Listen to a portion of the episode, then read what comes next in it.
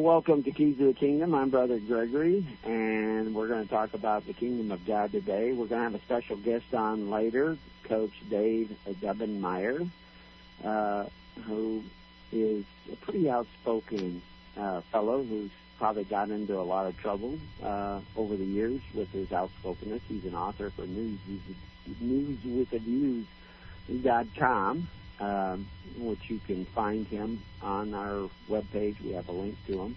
All those of you who get the Kingdom News and are on the uh, network uh, have gotten notices this week of how to see what the coach talks about. Um, and we'll be talking with him as soon as he can come on. Uh, he said he was going to be a little bit delayed couldn't get on right away, but he'll be coming on shortly, hopefully, if everything works right. We've got storms in the Midwest, which our show is coming out of Oregon and then over to Wisconsin and then back to California to get out to you. So we're depending on a lot of little uh, switches in between, and hopefully we won't have any inter- interruptions. But uh, we'll be working to get back to you if we are cut off. So, uh, but a couple of other things that I was uh, looking at on this day in history, which is always a good place to start because I can always take that and turn it back to uh, kingdom information. And uh, that is in 1521, Martin Luther was banned by the Edict of Worms because of his religious beliefs and writings. Uh, he was that you think like well, so he was banned from the Roman Church. Well, the Roman Church had a tremendous amount of power at that point in time, 1521. It had been crowning kings over men, and those kings had been uh, protecting the church, doing the church's bidding. Uh, without that relationship between church and state, there could have been no real inquisition. Uh, there could have been no real crusade. There could have been none of the millions upon millions upon millions of people who died. Uh, that wasn't going on for centuries and centuries, but they, there was a huge turn in what people believed was the purpose of the church.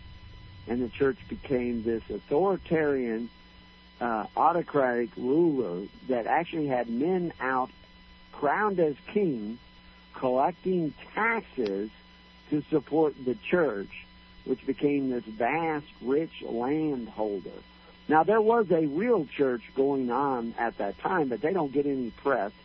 The, the history of them has been pretty much squelched out, although we get bits and pieces for those of us who actually go out and do some real homework, that there was another spirit, another intent of those people following Christ, really following Christ, trying to find out who really was this man Christ, what was he really saying, what was his instructions all about, and that, of course, is what we talk about a great deal here.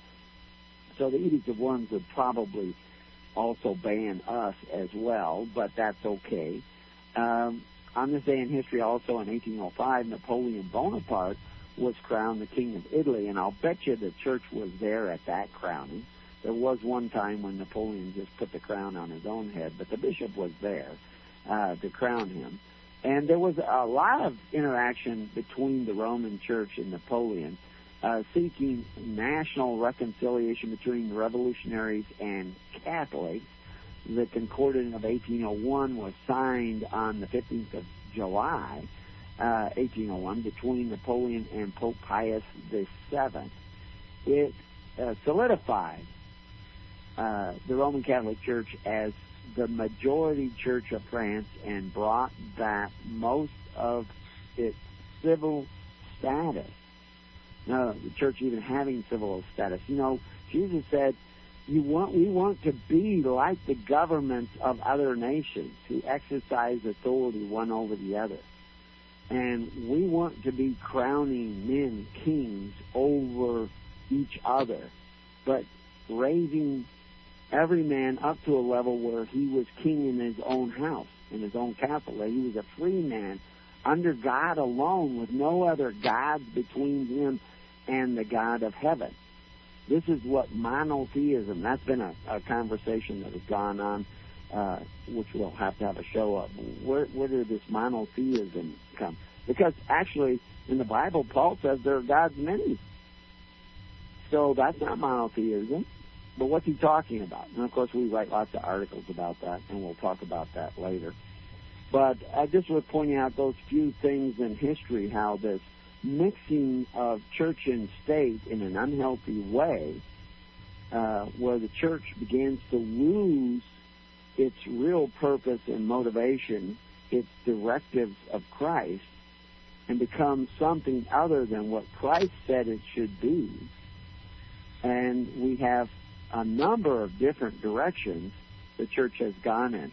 It's been this autocratic, authoritarian church, but now it's become this weak, namby-pamby, uh, put in the hand uh, church that doesn't preach the whole gospel of Jesus Christ. They have of a watered down version of who Jesus was. Jesus was controversial. Jesus was bucking the system. He was calling us to do something completely different. And I don't hear modern churches telling us what that is, but you hear it here on Keys to the Kingdom. And we're going to find out today with Coach uh, Dave as to what exactly uh, his opinion of what the church should be doing, as well as what the people should be doing. And, you know, I've read a few of his articles over the years, and he's outspoken. I don't know we'll agree on everything, but part of the point of having these gifts on is iron sharpens iron. Uh, we had uh, Clint Richards on a couple weeks ago, Richardson on a couple weeks ago, and he's done a lot of his homework, and he learned from being on the show, and I think some of you learned from him being on the show, and we hope you get more out of today's show just the same. So uh, I've got Paul on the line still, and Paul's watching the boards for when the coach can come on. He's joined us. He has joined us. So I anyway, believe so. are you there, Coach? I am here, and I apologize. I've been fighting a monster cold. You know, they say that summer colds are the worst ones to get, and I had one jump on me uh, a couple days ago. Man, oh man! So if I if I get into the hacks or I sound a little bit horsey, I apologize to you. Okay. Well, he's a little bit faint. I don't know if we can do anything about the volume, but I can hear him. I hope everybody out there can hear him, and we'll hear from the people in the chat room if they can't. so we'll just do our best with what we've got. Uh, I I was saying that I've read your articles on uh, News with Views over the years. I haven't read them all. Uh, I'm, I'm just as busy as everybody else should be. and but I've always found them somewhat of interest uh, to what we talk about here a lot. And uh, I was just going through a list of them uh, on your archive page, and I was clicking on a number of them, and I saw today's pastors are lip service pastors. Uh, we often refer to them as ear ticklers. And uh, what's your opinion on today's pastors today? Uh, that Well, that was written.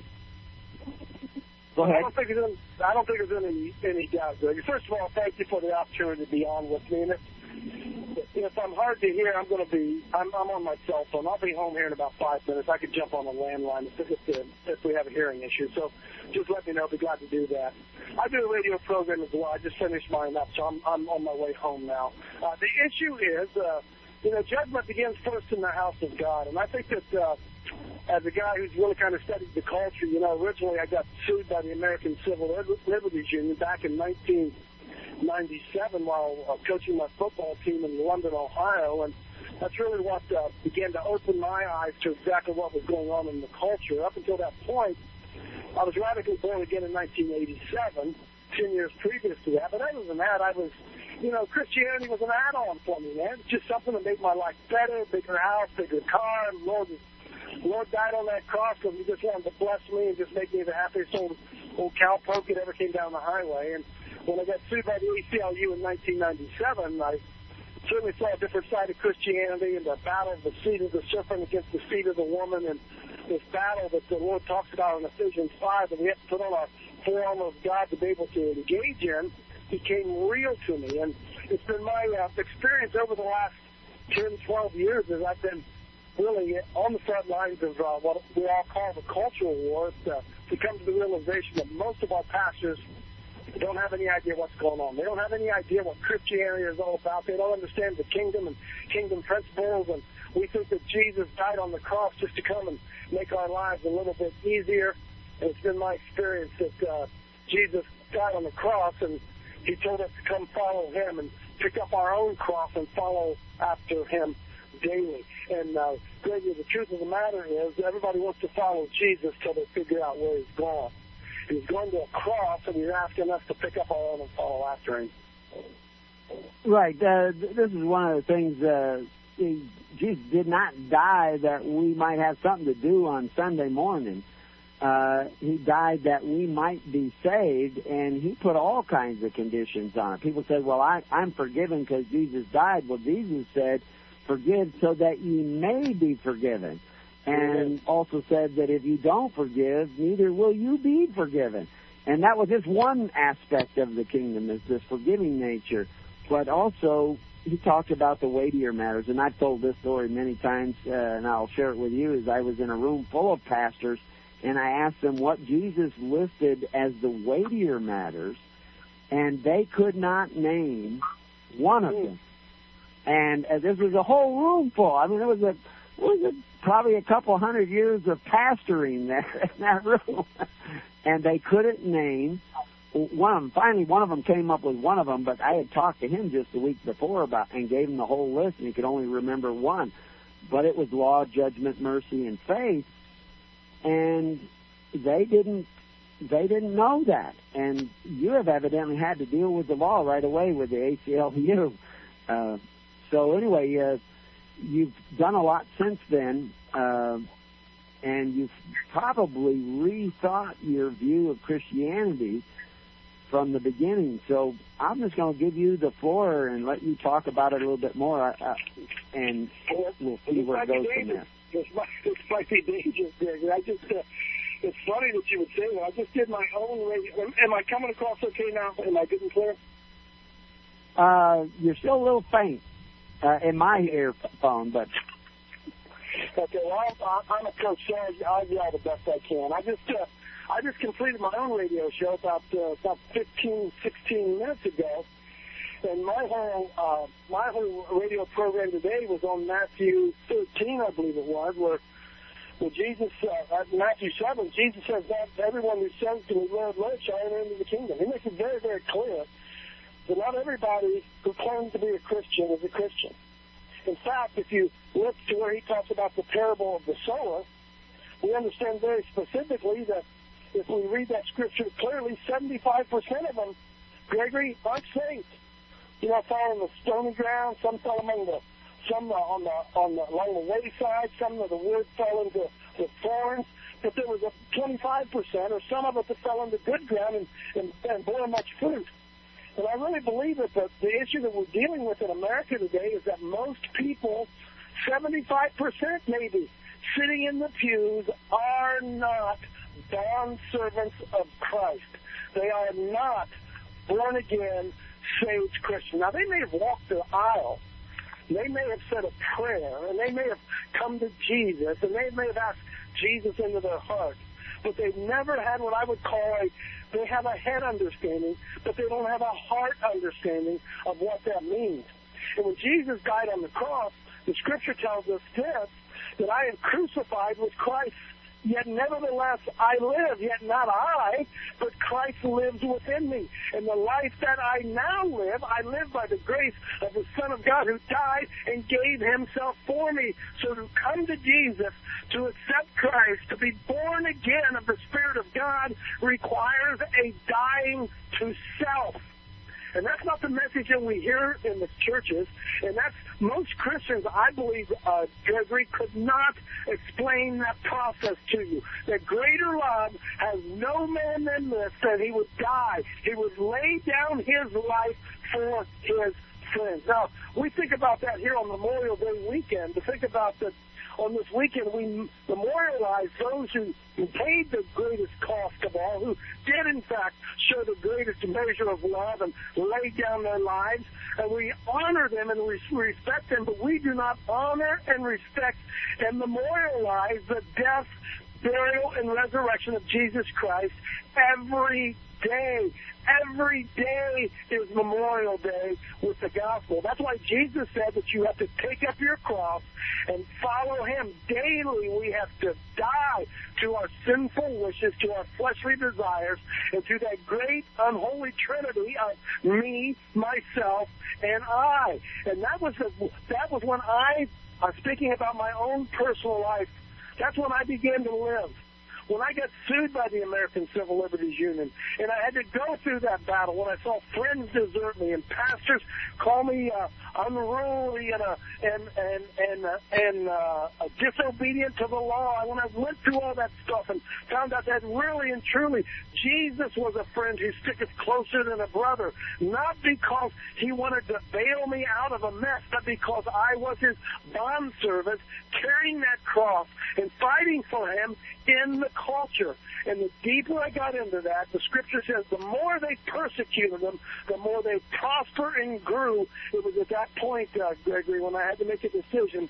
Was I going to die to myself? Was I willing to lay it all down, as he said to the, to the rich young servant, go and sell all that you have? Have we all really reached that point? Now, the truth of the matter is, I still have a house and I still have a car and I still have a lawnmower to mow my grass, and we still eat food. But I believe the Lord knows I'm willing to lay all of that stuff down. That He now sits on the throne of my life. And I believe until we come to that point, we are not really servants of the living God. Yeah, when I see the the trend, you talk about culture. The trend, uh, the government is steered by the culture that we create.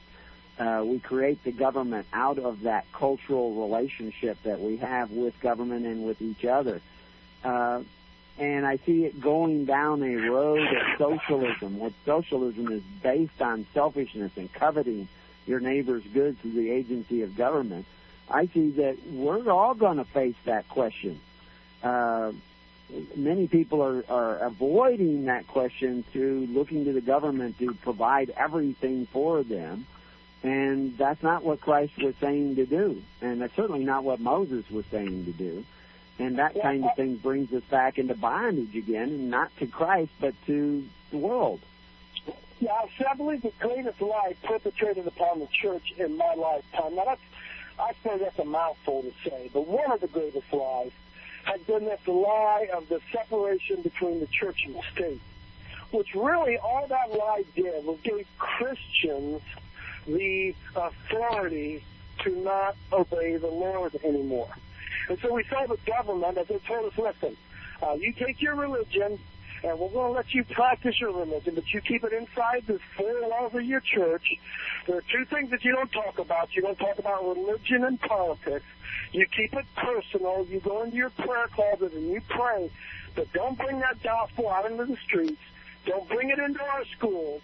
Don't bring it into the government. You keep your little Jesus in his little box inside your church, and everything is going to be okay. Of course, when we allowed them to do that, back in I can I can I can trace it right throughout history, and and especially in the government, we let them in 1960, I believe was 1961, take. Uh, uh, Bible out of the schools. In 1963, they took prayer out of the schools. In 1973, they they uh, uh, they legalized the killing of unborn children in 1980, Stone versus Graham. They took the Ten Commandments off of the wall, and we just continue right on down the course. And the whole thing has happened because Justice Hugo Black resurrected that that uh, letter from a, a personal letter from Thomas Jefferson saying that there was a wall of separation between the church and the state. Now, we know there is a separation between the church and the state, but it's a one-way wall that the church has no authority in the affairs of, I'm sorry, the state has no authority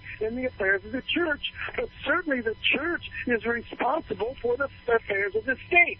So what happened to Christians were the Supreme Court said, okay, it's okay, uh, it's okay to kill a baby. It's okay. And so what the church say? Well, I don't think it's okay, but you know, there's a separation between the church and the state, and if that's what the state says, render under Caesar that which is Caesar, render under God that which is God. And it has been just one thing after another after another. And I love to tell people to ask themselves this one simple question. When you legalize something, do you get more of it or less of it? If you legalize drug use, do you get more or do you get less? If you legalize divorce, get more of it or you get less? If you legalize abortion, you get more of it or you get less? And the reality of it is it's all happened because the church has bought into the lie that they have no authority or influence in the ways of government. I think when they use the word separation of church and state, that they're actually saying separation of morality and our power. Uh, and I think it, it, actually, you know, I agree that those are major turning points in uh, in the history of what's going on in America. But the reality is, is I think we've been turning the wrong way even long before that when we started looking to the state to provide us with all these social welfare benefits, which go way back to even public schools. Uh, why should I be have the power through the state to force my neighbor to educate my children uh, by sending him to his house and taking threatening to take his house away from him if he doesn't support me enough? I think back the founding fathers, you know, most of the education was done by people creating schools and supporting them themselves through voluntary uh, uh, you know, uh, prescription and, and subscriptions to schools. They created schools through uh, foundations and through uh, their own efforts. They created libraries that way. It wasn't done through taxation. It was just, it was this coming together as a people through free will offerings that made this nation really great. And we have steadily edged away from that for the last 150 years and in the last 50 years, we've been on a freight train away from individual funding of what we call our social welfare. Church used to be yeah. the entire social welfare of the people. It doesn't do any of that now. Whose, whose, whose responsibility is that, Brother Gregory? The responsibility lies with the pulpit. I have a commentary that I wrote there on my website, which I think is one of the most powerful ones that the Lord ever allowed me to write, and it's entitled "In the Pulpits Were Silent." Even today, the pulpits are silent. It is hard to believe that that Christian pastors standing in their pulpits cannot see the poison that the government schools have become. But about one in 50 will speak out against it because why? Too many people are employed by the government schools. They have aides and cooks and bus drivers and teachers and, and, you know, everybody loves this football team and everybody loves the band and the choir and, and, and it is the, the one area that our children, the children of Almighty God, are being stolen from us. What did he say? Train up a child in the way that he should go, and when he gets old, he will not depart from it. But we have turned we have turned the training of our children over to non-Christians. And that's part of the reason that we are so lost as a nation today. Yeah, we're going to end up going to a break here in about 30 seconds. It'll give you a chance to rest for a second because I can tell that that cold is wearing on you. But we'll be back uh, right after this short break from uh, the station. I'll run in and change phones, okay?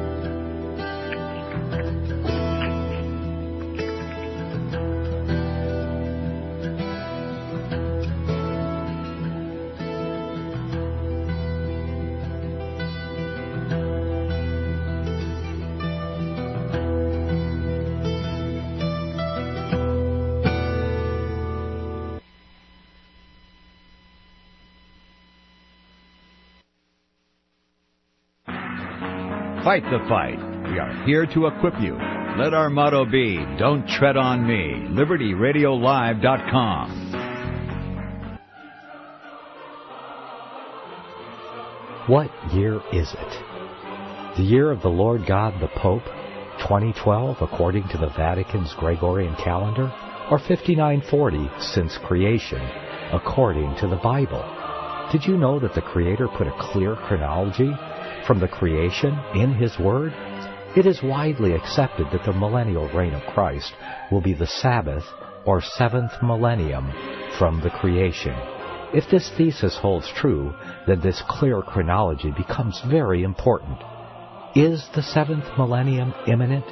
Will there be a rapture escape? Or is it about 60 years off? See the clear evidence for yourself in the booklet, What Year Is It? We will send you the Greatest Prophecy DVD, the booklet, What Year Is It? and a copy of Richard Bennett's groundbreaking work, The Inquisition, for a mere $5 shipping and handling cost. Any donation above that amount is appreciated. Send your $5 cash to First Amendment Radio, 139 East Tulare Avenue, T-U-L-A-R-E, Tulare Avenue, in Tulare, California, 93274.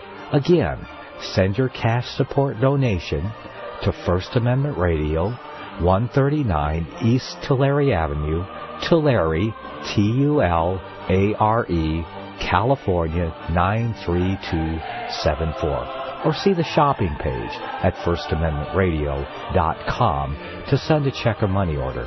We are grateful to the Almighty for your support. The Greatest Prophecy DVD.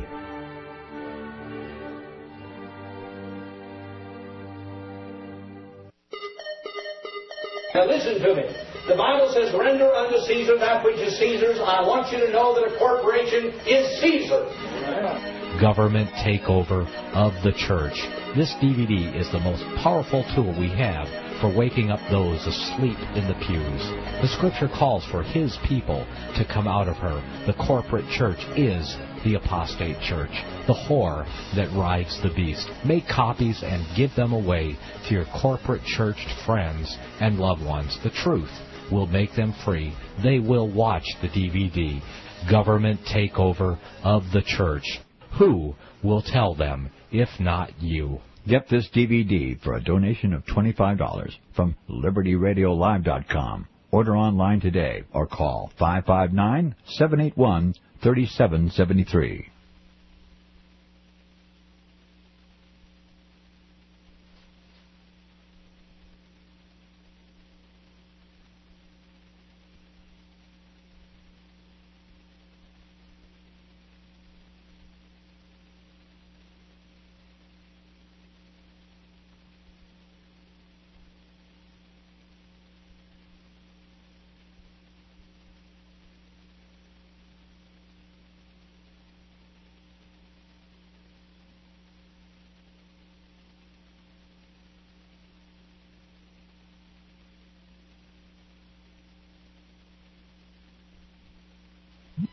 Just as.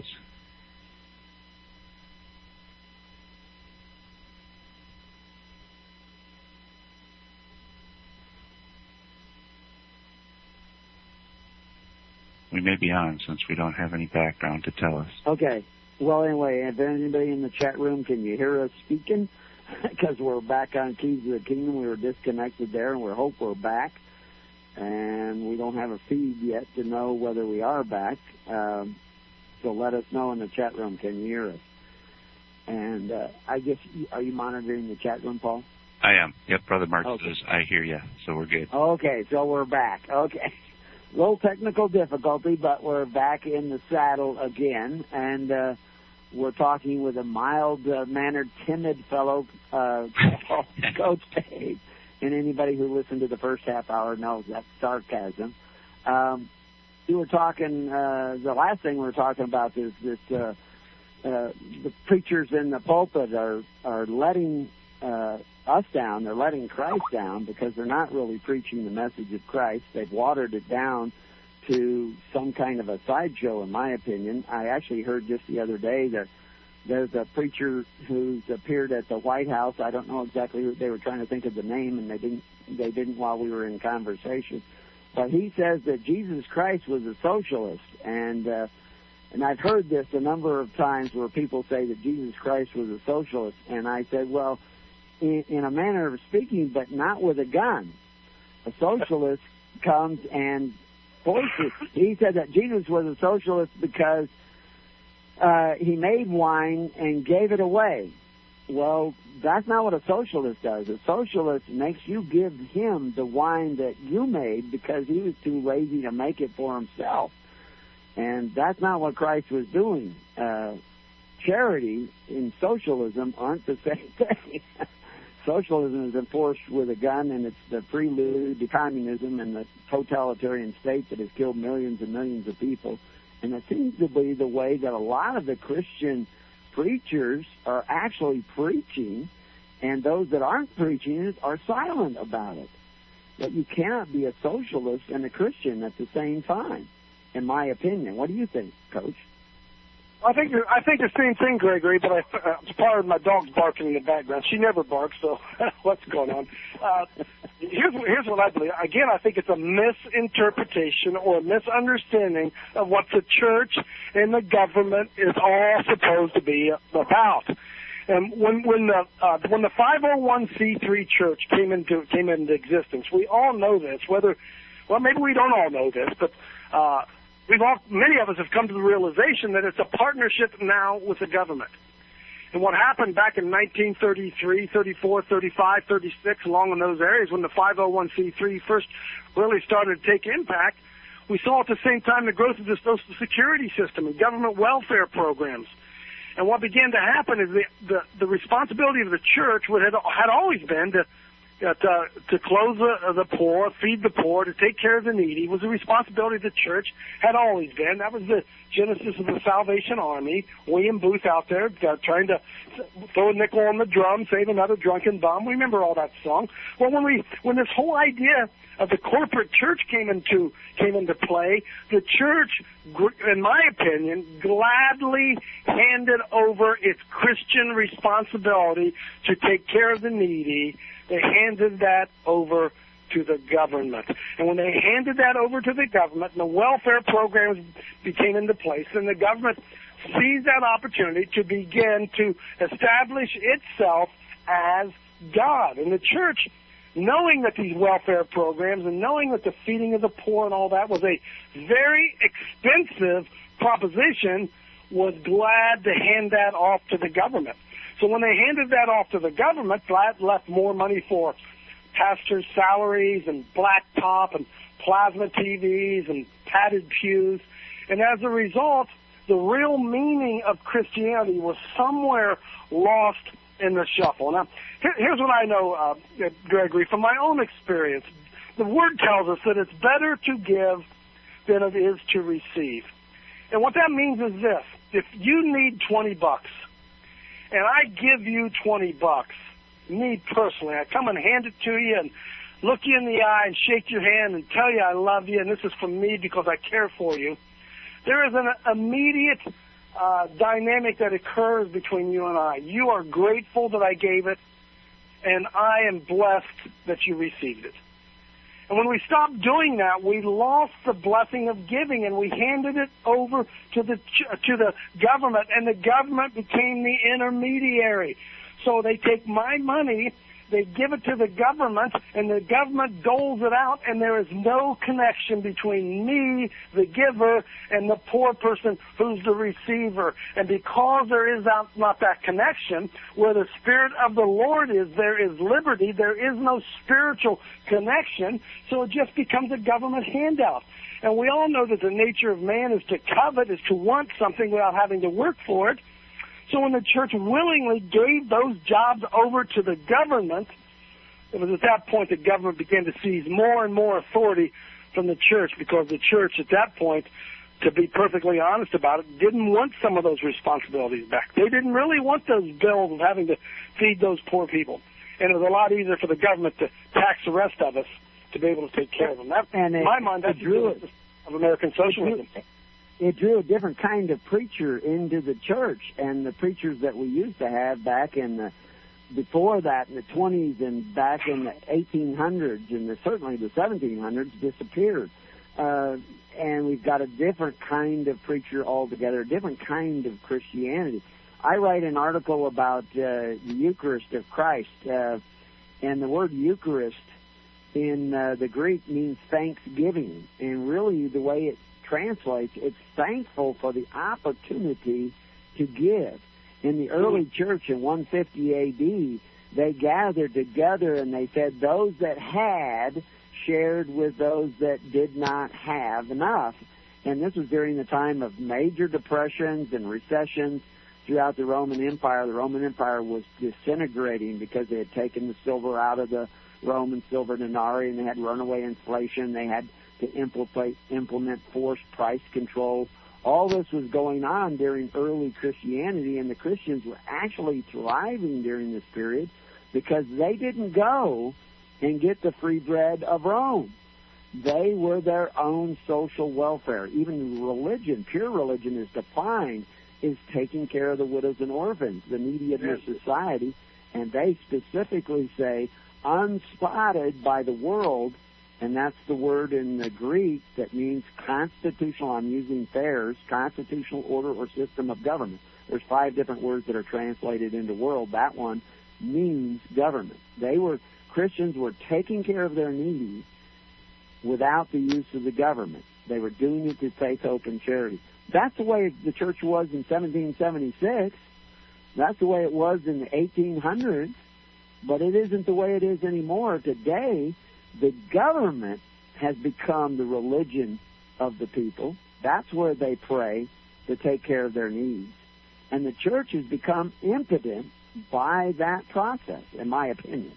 Well, well what do you it, think about that? Yeah, but part of it, Gregory, is the fact, as I, as I stated earlier, if I come to you and you need some money and I give you twenty dollars and there's a immediate connection between you and I over that twenty dollars, I may give you twenty dollars next week, and I might even give you twenty dollars the next week. But at some point with this connection we've made, I'm going to stop and I'm going to say, "Hey, brother Gregory, is there any way that I can help you earn your own twenty dollars?"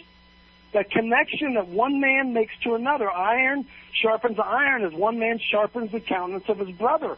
And so the giving through a church from Christian to Christian had that dynamic that was part of it. Now here's what's happened. Let me let me share this story. Sometimes we uh, we go do ministry in the Columbus, Ohio area, off not often, but every once in a while to the to the homeless, to the needy. And we were down there doing that one uh, uh, about six months ago, I think it was, and we were handing out bread and food and all that. And some lady drove by and she pulled her car over and got out and she came up to me and she says, "What what are you, what are you guys doing? I said, well, we're the church and we're, we're giving to the needy. We're feeding the needy. And she says, oh my goodness, that's remarkable. Let me go tell my pastor. Maybe our church can give some money. And see, there, there's the problem, Gregory. She didn't think to reach into her own pocket and give $20. She felt like she had already paid her dues to her church. And because she had paid her monthly dues to her church, therefore there must be some money at her church that she could go coerce the pastor into giving to us to help feed. And so again, the connection by giving to the church or by giving to the government, I'm not against giving to the church, but the, the idea of the tithe, I believe, the way that it's practiced today, is nothing more than paying dues in the minds of most people. It makes them irresponsible in the needs of others and those those that are around them. And again, it comes back to the spiritual one-on-one connection that the giver gets from the receiver when we uh, do that most simple act of giving. Yeah, one of the things that we've we've written about is that the early church was based on ten families coming together and literally picking a minister. You find historically, if you go throughout, uh, even before Christ, uh, the Israelites were doing this originally. Ten families would gather and they would pick a minister, and then ten of those ministers would pick a minister, and that was the pattern that they used. That pattern was the most predominant form of Christianity for the first 800, 900, almost thousand years of Christianity after Christ. You can find it in Germany and Italy and France and certainly in England. They call them tithing men. and they took care of the needs, but it was very personal. You've only got 10, 10 men, elders of families, coming together, picking a minister, and that minister was responsible to make sure that widows and orphans in that 10 man group were taken care of. But he was also connected with nine other groups like himself. And if there was a need that was greater, like a fire came through or a flood came through, he was connected with thousands of men, elders of families. And, and through that network, they would all come to the aid of this one group that was overwhelmed by whatever tragedy it was. And this is the way people govern themselves for centuries throughout Europe and were very successful in doing this. You wouldn't know this from going to public school anymore. Some of this history is coming out now in, in books here and there, but it's not real popular in the social school systems we have today. But that's the way the church should really be operating. And to bring back the point I think you were kind of making there is that the sin of Sodom and Gomorrah was not uh, homosexuality. That was the evidence of the sin. The real sin is listed in the Bible was in a time of affluence. They did not strengthen the poor, and now the historical record is coming out that Sodom was actually became more and more a socialist state. They had a way of taking care of the poor that weakened the poor. And this casting your bread upon the waters, in other words, getting that 20 bucks, in hopes that someday this guy can come back and give you 20 bucks if you need it, you know, whatever it is that you need. Maybe you don't need 20 bucks, maybe you just need somebody to help you. Um, is what it's all about. This is this is true charity, and to just give them 20 bucks, even just to go out and have food lines where you're just giving away food to the same drug addicts every week or lazy people every week uh, is weakening the poor. And like you say, we got to say, can we do something to get you out of Skid Row? This principle of the kingdom, this Eucharist of giving and teaching others to give, because that's what strengthens society. Is this this uh, discretionary giving, this righteous. I see one of the one of the byproducts of that. One of the real dangers that I see in America today is that, for the most part, brother Gregory, most people don't have any idea how to how to live out their faith. I was just reading today in James on my own radio show that faith without works is dead. I mean, it's, it's very, very clear. If you see somebody in need and you don't give them to them, you don't have faith. If you say, "Be warned, be filled, be on your way," uh, that's that's not faith. That's not faith. And what's happened to us because of the way that the uh, uh, the whole idea of tithing and the way that whole thing has gone and the government and all that, it has it has produced in America what I consider a new modern day phenomenon, which is the professional Christian. The guy who makes his living by the tithes and offerings of others. Now, we all know that the scripture says that the workman is worthy of his wages. Well, I understand that. But what has happened is when we, now that we have the pastorate set up the way that it is with the 501c3 and the corporation and the corporate atmosphere in the church, the average Christian does not feel an obligation to help anybody because they pay the professionals to do that. They pay their pastor to do that. They pay their youth minister to do that. They pay their ministry of worship to do that. They pay others, the professional Christians. And it's a, it's like the same thing here. My I have a I have a nice size yard, and when we get off the radio here, I'm going to have to go mow it. Now I could pay some lawn care company to come and do it. But you know what? There's something that happens inside of me when I go out and mow it myself, and I got to pull those weeds out of the ground. I don't hire the professional lawn service. I am the lawn service. And I believe that's the, that's the whole idea that the Lord had in tending the garden. But because of the way the structure is now set up, we all go to church, we all pay our dues, and we expect the professionals to be the ones who do the ministry work. Right. The the pastors have become corporate leaders, uh, leaders of a corporation, and corporation is again this big this big uh, body. Uh, you know, we're we're firm advocates of not filing a 1023 with the IRS and becoming what they call a 501c3. We have uh, whole yes, books out showing you how to organize your church So you're not incorporated either to the Commerce Department, you're not making the IRS the bishop of your church, that you're actually remaining a free church. And but we also are trying not we're not just trying to unconform to the world, we're trying to conform to what Christ was originally doing. And we know the church was the entire social welfare of the early Christians, but it was very personal. Those ten elders knew their pastor on a you know first name basis. They they they they gathered. That's it. It wasn't a 500 man congregation with one pastor up there in the pulpit No uh, preaching to him for an hour and a half. They Right. knew if they found out that they tied to him to take care of the needy of their ten families, they knew if he didn't show up and do it, and uh, they they fired him. It was bottom up self government is what Right. the early church was, and this is why they were persecuted. Is they were a threat to the big top down authoritarian government because Jesus Well, said, I, "Go ahead." I'm sorry. Go ahead. Well, uh, you know, Jesus had said you're not to be like the princes of the Gentiles, the Exactly other right. government. That's You exactly are- right. Uh, you aren't to exercise authority. In other words, you still have the job of feeding the poor and feeding the needy of your society, but you got to do it through faith, hope, and charity and what Paul calls the perfect law of liberty. You got to actually, when you give your 20 bucks to that pastor, you want to make sure you see where that goes. The responsibility is still back in the hands of those 10 elders. If they pick a pastor who's an ear tickler, they're the ones who are screwing up.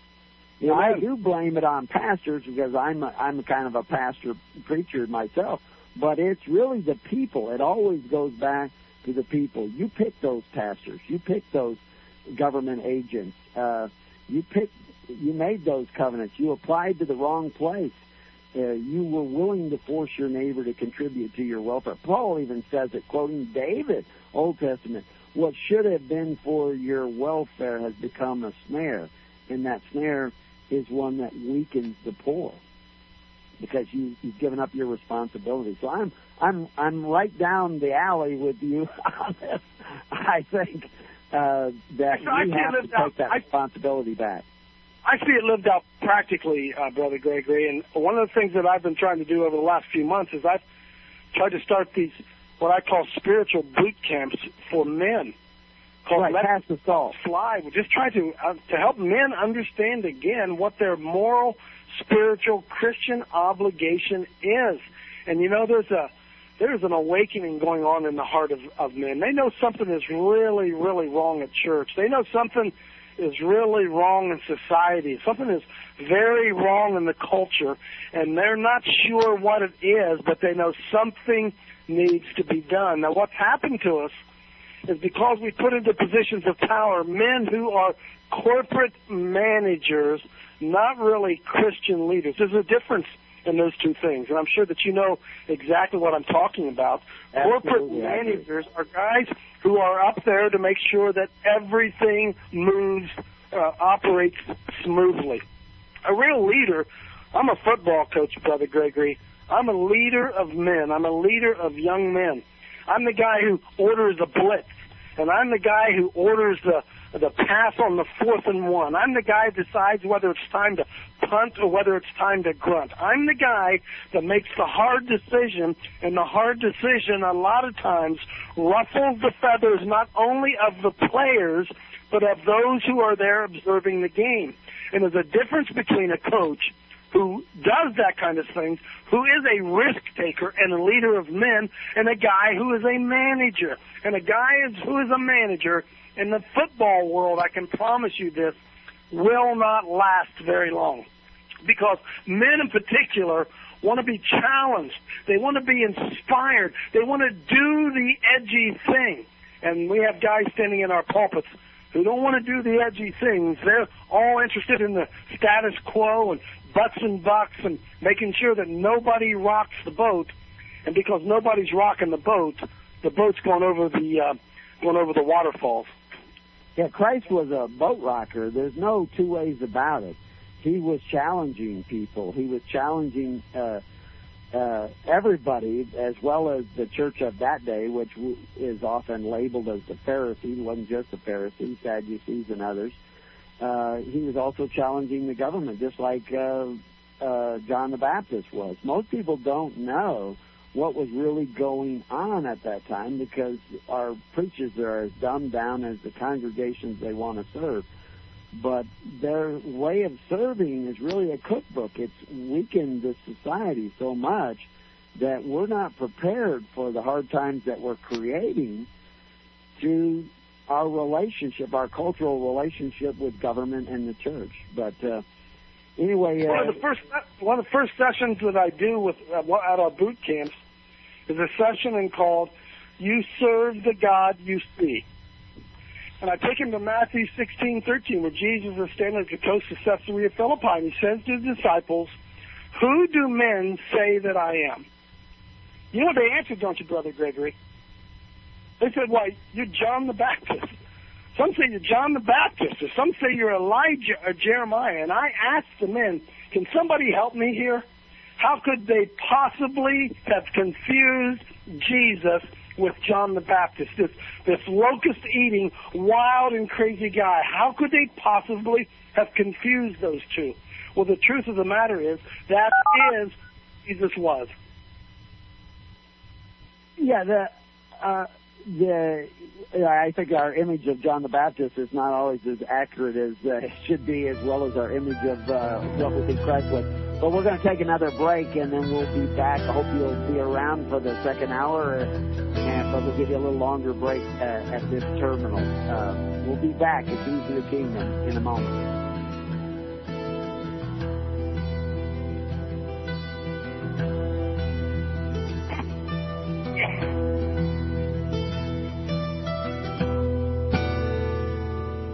You have been listening to The Keys of the Kingdom with Brother Gregory of His Holy Church. For more information on the educational ministry provided by His Holy Church and Brother Gregory, including services, counseling, lectures, books, and other audio materials, please write to His Church at Summer Lake, Box 10, Summer Lake, Oregon 97640. You can also find us on the web at www.hisholychurch.net.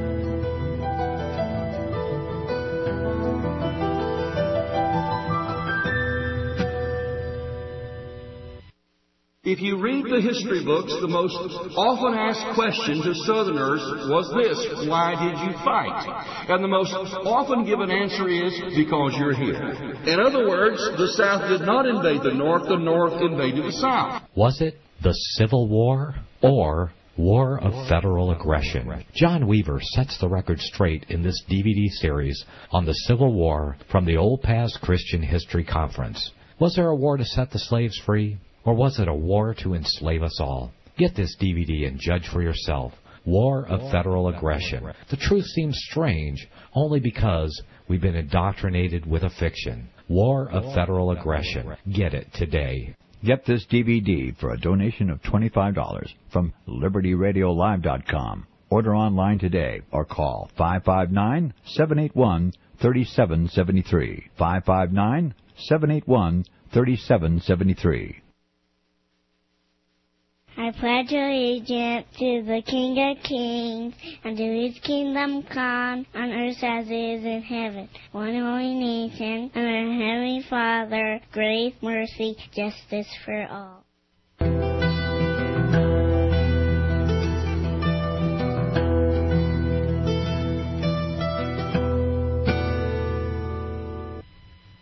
Welcome back to Keys of the Kingdom. Uh, I'm Brother Gregory. Uh, we have a guest today, but a few announcements before we get back to uh, some of the conversational topics uh, that we've been bringing up.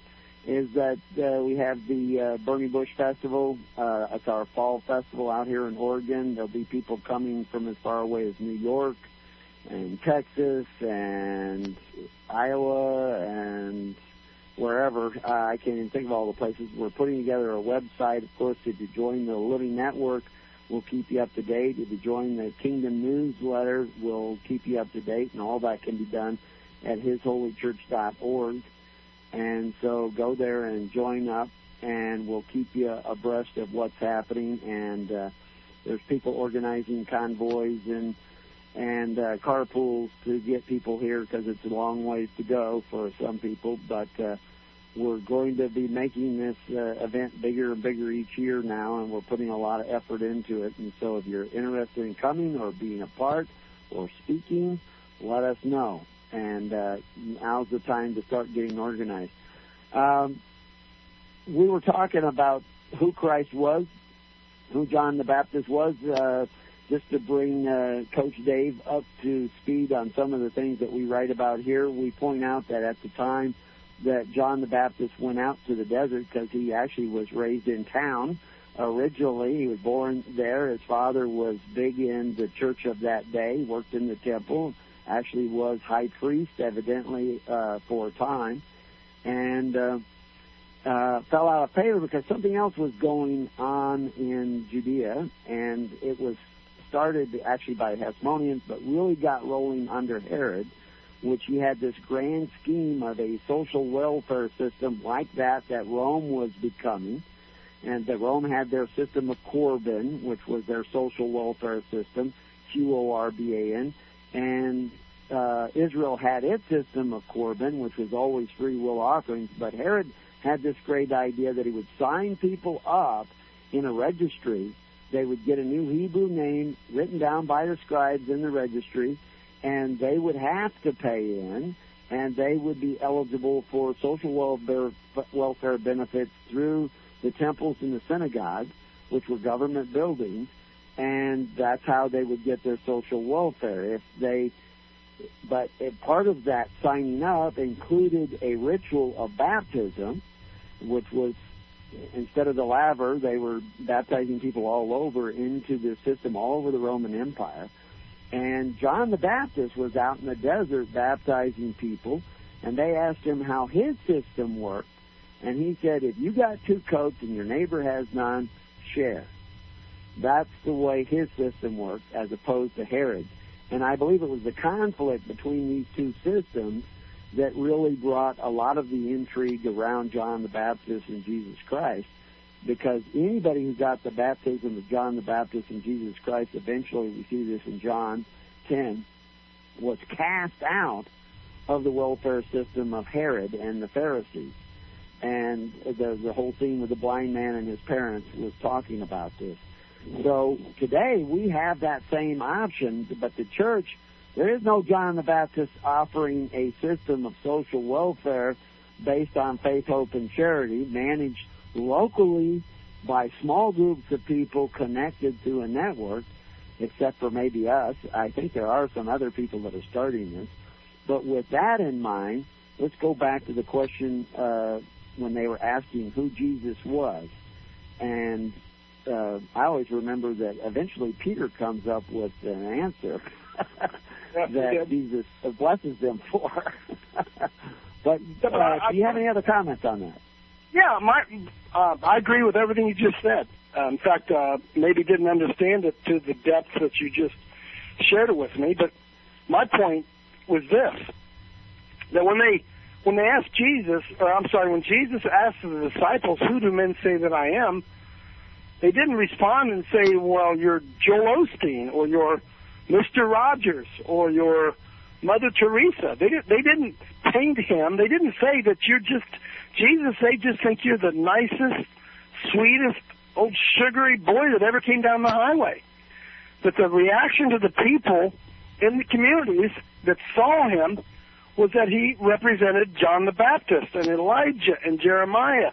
As we know, all three of those guys who were people who spoke truth to power.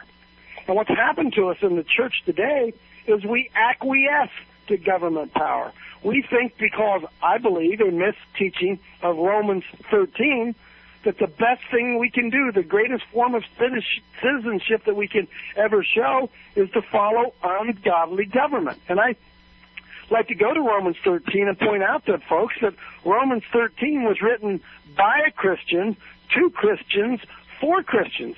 It had nothing to do with Caesar and Rome. It was a system apart from itself.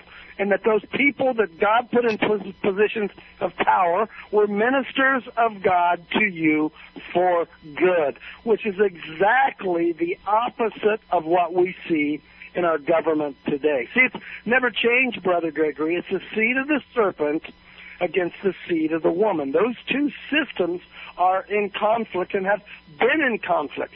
But unfortunately, those of us who should understand it and those of us who should be able to recognize how the systems operate have become so much a part of the system of the seed of the serpent that we can't even recognize it for what it is.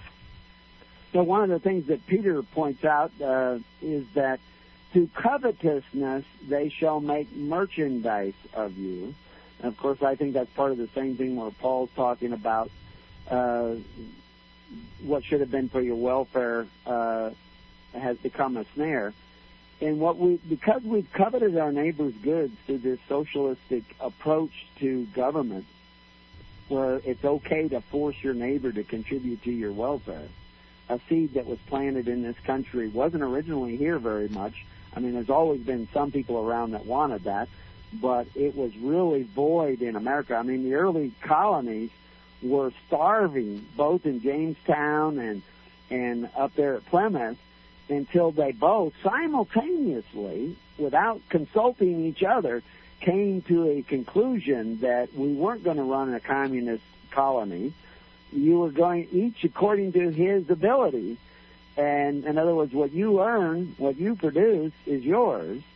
And they said immediately, and I've got a book coming out about that, they said immediately starvation ended in both colonies simultaneously with no other new idea other than you earn it, it's yours. And that didn't mean that there, two things took place. One is you knew that you had to produce or starve, and so that was a little built-in self-motivation there. And the other thing was is that people who did produce, some would overproduce, and it didn't mean that everybody produced enough, because there would still be failures. There'd still be crop failures. People would still get robbed, maybe by Indians or somebody.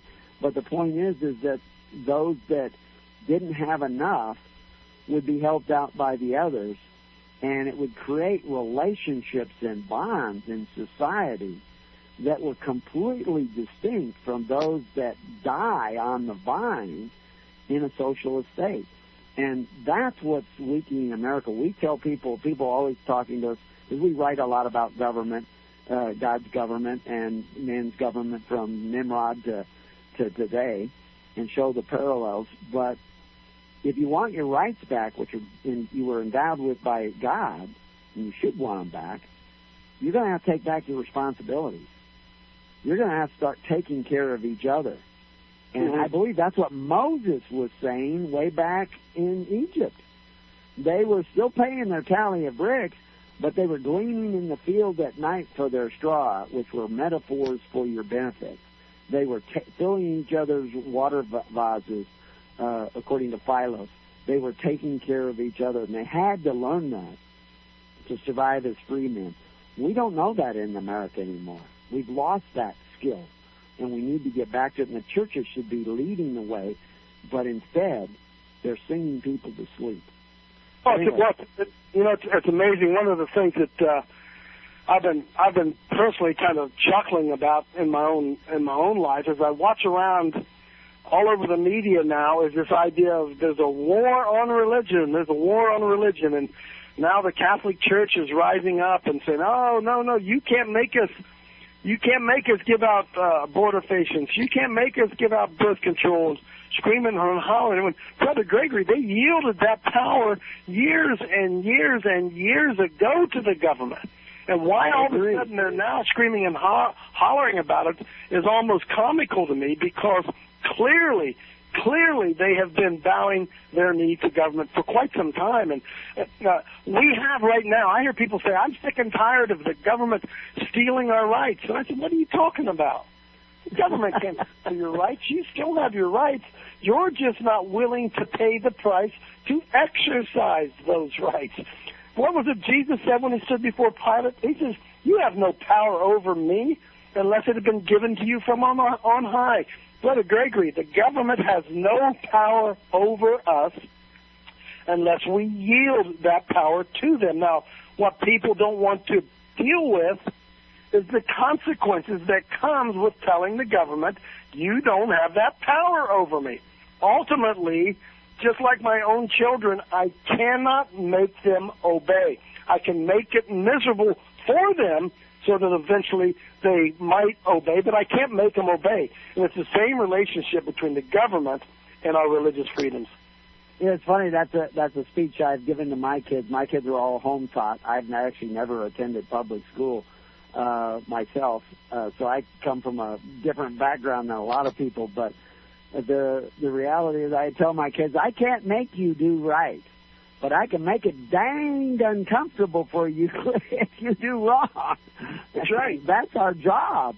And the fact is, that's built into the system. We just don't feel it right away. We don't feel the sting of our sloth. The, the proverb says, "The slothful shall be under tribute." Uh, and back to Peter again. Uh, to covetousness, they will make merchandise of it. You put it in modern terms. To your desire for benefits at the expense of your neighbor, you shall be turned into human resources. That's and right. You'll end up with a human resource department. You need to take your responsibilities back, or the system that God put in place, not the governmental system, but the system that God put in place will rise up these tyrants in your midst because you're sitting back doing nothing. And you will go under tribute, you will go back under bondage, and you will not have access to your rights. You'll go into debt, you'll become weak as a people. And so we just simply say all you have to do is start taking back your responsibilities. Let's go to your past assault uh, uh, website, uh, which is actually PS. Uh, I forgot what it is. I don't have it. I just got a co- co- coach. Coach Dave Live takes him to the exact same place. CoachDaveLive.com. It's actually PT Salt, but Coach Oh, Dave PT Live. Salt, yeah. Okay. Coach Dave Live. Because the ministry's Pass the Salt, Matthew 5, verse 13. You're the salt of the earth, but if the salt loses its savor, it's henceforth good for nothing except to be cast out and trodden under the foot of of man. And I gave it that name, uh, Gregory, about 15 years ago when I started it because we're the salt of the earth, and I tell people we got to pass it on, man. It's it's not about accumulating salt. That's not what we're supposed to be doing. We're supposed to be passing it on. Right. And uh, so anyway, you actually put on seminars here and there, and I guess they can find out the schedule of those. Or, or do you go other places, or do people go come to you? How does it work? We do both. We do both, and uh, we've had, we hold them locally, but we also go. Uh, I've been to North Carolina, been to the state of Maine, going to go to Missouri later on. So you, yeah, we take them to people, and we say, I don't care how many, I don't care how many people you have. We'll, we'll come and we'll we'll do it. We'll try to raise up some men who understand the times in which they live and know what it is that Israel needs to do. Same as it was with the men of Issachar. We don't charge a fee. We come for a love offering, and uh, we've had a, we've had a lot of uh, we've made a lot of impact with it, and I look forward to doing more of them all around the nation. Men in particular, Brother Gregory, So, men in particular, we need website. Christian men. We need Christian men so badly in America. Right, right. We need. Uh, we don't have hardly have men anymore. We seem to only have males most for the most part. Uh, uh, and it, you know, this is a this is the natural resource of our society that has been depleted, and you just don't get that back overnight. Uh, Uh, one of those one of those commentaries I wrote there, Brother Gregory says they don't even look like men, and that's the truth. We're, we're, we're metrosexuals. We got we got men with with poofed up hair and tight, skinny jeans on. They don't they don't even look like men. Where are the John Waynes and the and the James Garners? Where where is that type of man in America today? You can't even find them. Yeah, that's the. Uh, I always look at uh, what happened on this day in history. Before I start the show, I talked a little bit about that earlier uh, before you came on. But uh, this happens to be John Wayne's birthday today. So, Is that right? But, yeah. So. Uh, He was and, a you know, man, wasn't he? Yeah, He had a I, I don't agree with everything that he came to a conclusion, but at least he, you know, he was he said what he said and he did what he did. You know, he was an outspoken person. He didn't mess around. Uh, and he had a message that you saw in uh, the characters that he played that was actually uh, uh, you don't see a lot of in today's uh, movie making or entertainment. You know, the the the role models that you have in the modern show. Well, I even I even look at uh, one of those funny pictures that I saw on the internet. There's a picture of Ronald Reagan riding a horse with a cowboy hat on, and Barack Obama riding a bicycle with a helmet on. And I thought, my goodness, there it is. And in, in 30 years, what's happened to the American male?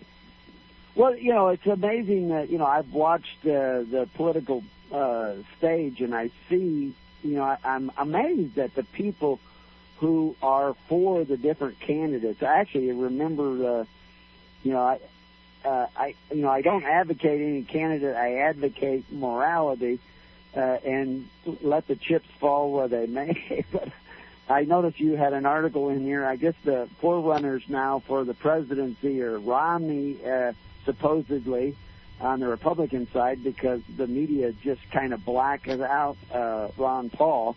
Uh, right. although he gets a tremendous amount of support from people, and then Barack Obama, as if Romney can defeat Ron uh, uh, Obama but uh, I really don't see a great deal of difference between the two, in my opinion. And I noticed you had an article about uh, Romney, uh, and I was looking for it and I can't find it. But it's okay. His religion. I'm not a. I uh, I try to make it very clear to people that I'm not a Republican. I'm I'm I'm not drank.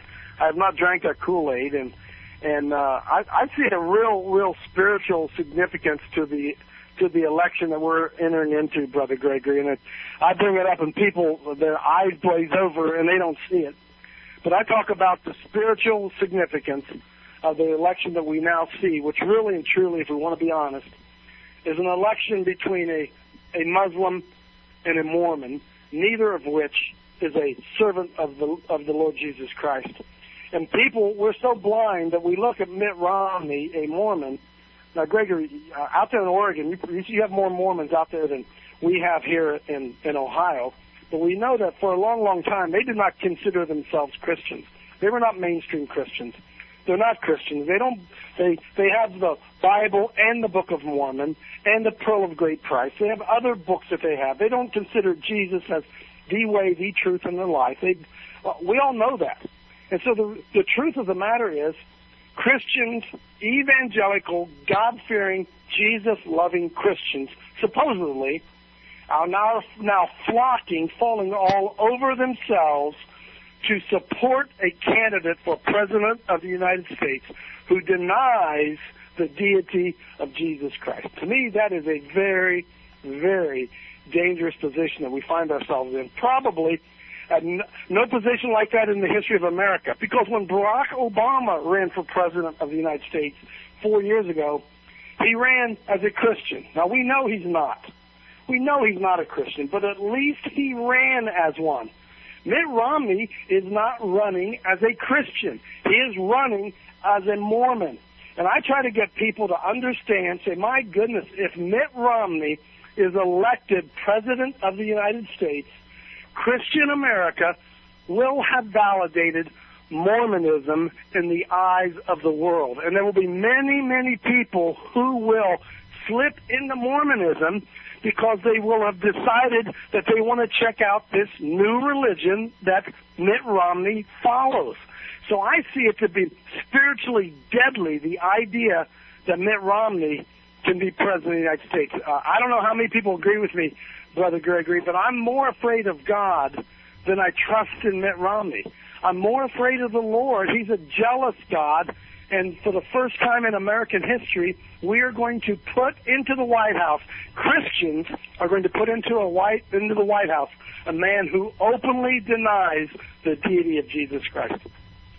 Well, I, you know, the article I, I pulled it up. It's it's uh, actually it was back in 2011, but it's Romney's record, not his religion. And this is, you know, I would like to see the Christians slip into Christianity uh, because I don't think they're in Christianity now, and that's why you have somebody, like I said, I don't believe you can be a socialist. In other words, somebody who covets their neighbor's goods through the agency of government and be a Christian. Yet uh, Obama, whether he was uh, a Muslim or not, and I, I, I, it does appear that he is certainly a Muslim. Uh, even Adolf Hitler uh, admired the Muslim faith, and uh, according to some, wanted to become a Muslim. According to others, did become a Muslim. Um, but uh, it, it, the record should tell you: Are they following Christ's principles? Disregard what they say, and you almost have to when you're dealing with politicians because they never.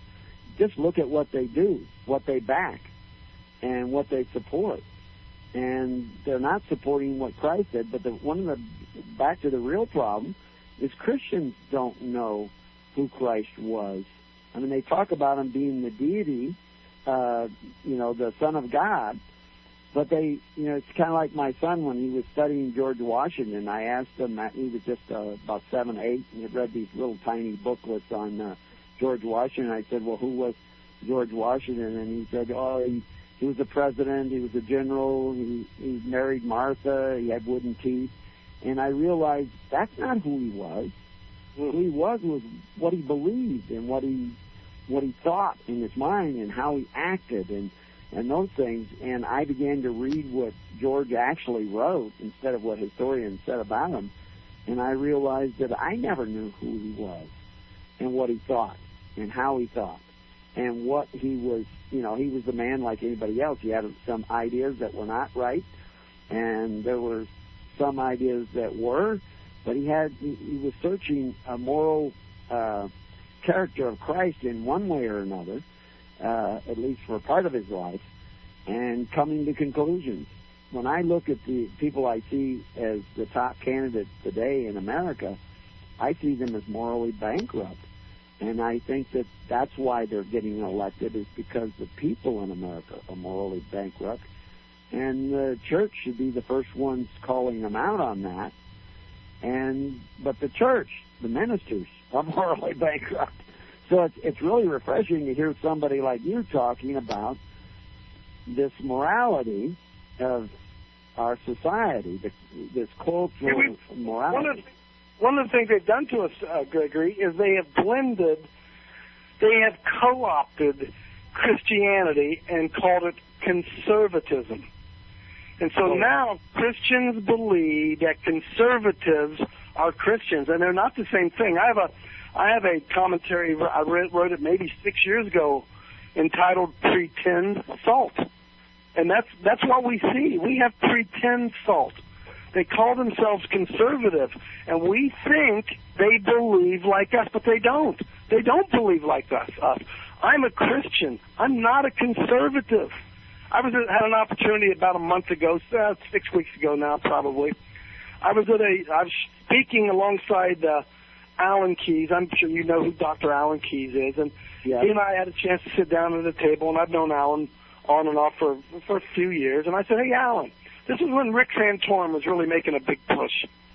And I said, Alan, uh, what do you think, man? What's going on here with Santorum? And uh, who do you see as a guy who's been in those in those circles? And as only Dr. Keyes can do. He's so good at just simplifying the, the complex.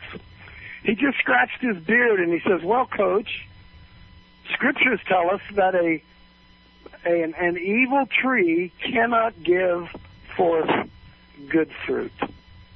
He said the Republican Party is evil. It's evil. And he said, I don't care which one of those people you nominate, it is not good fruit. And I thought, boy, oh boy, that is really what it is, isn't it? And so what we do, what does the scripture say, Brother Gregory? Some men trust in horses, some men trust in chariots, and we will trust in the name of the Lord. And the sad thing is, Christians don't trust in the name of the Lord anymore. They trust in horses and they trust in chariots. And what's that old nursery rhyme? Humpty Dumpty sat on a wall. Humpty Dumpty had a great fall. And all the king's horses and all the king's men couldn't put Humpty Dumpty back together again. And the problem was the man who tried to put Humpty Dumpty back together, they called for the they did. They called for the king's horses and the king's men. The king's horses and king's men couldn't do anything about it. They had to call for the king. and we won't call for the king anymore. We won't invite the Lord and his precepts back into our lives and into our government. And until we do that, we're going to get Romney and McCain and Obama and Hillary and any numbers of false saviors that are going to try to rescue us from this mess that we've basically put our own selves in. Which takes me takes us back to what I was saying is that if you want your rights back, you want your country back, you have to take back your responsibilities. It's it's people talk about grassroots. It's up to us to do this, not up to us to get somebody else elected. Uh, the Christians were out trying to get different Caesars elected. They were out there doing the job of being the government of themselves, to governing themselves according to what the name of Christ, the way of Christ. Actually, what, that's what Christianity was originally called was the way, and right. which takes me back to uh, a thought that you brought up at the beginning of this was. Uh, you know, uh, when you're talking about the seeds that were sown and 75% seem to uh, be lost, but the uh, ones that finally did root and grow up, they produced, you know, 10 times more. And of course, that was a question that the, the apostles brought to Jesus. Are many saved or the few? And of course, Jesus, as he often did, didn't really answer the question. He, uh, he just said, strive. And modern Christians say, "Oh, you don't have to strive. There's nothing you have to do. Just believe." And uh, uh-huh. I think that is one of the uh, most damning heresies, if you want to use the word. I usually stray away from that word since I'm often called a heretic myself. But uh, that we must strive. We must put forth effort. Like you say, p- pick up our our cross, the cross that God has given us. Uh, the, it's a job. Christianity is a job. It's not just it a belief. The Apostle Paul said, what? We wrestle not against flesh and blood. But, but Gregory, we do wrestle, don't we? He didn't say you don't wrestle. He said you wrestle not against flesh and blood. And that the weapons of our warfare are not carnal, but there are weapons. It is a war. It, it is a requirement for us to engage. And, and this idea that uh, we can just uh, sit back and let it all just play out however, I suppose there's some truth to that, but my, the Bible tells me to occupy until he returns. Now, brother, occupation is more than just sitting in a chair. Sometimes people come and try to take that chair away from you. And then Isaiah 9 verse 6 says, Unto us a child is born, and unto us a son is given, and the government shall be upon his shoulders, and he shall be called Wonderful Counselor, Mighty God, Everlasting Father, Prince of Peace, and of the increase of his government and peace there shall be no end. Gregory, this gospel thing, this kingdom is supposed to be expanding, and most Christians are acting like it's falling apart and hang on to the very end.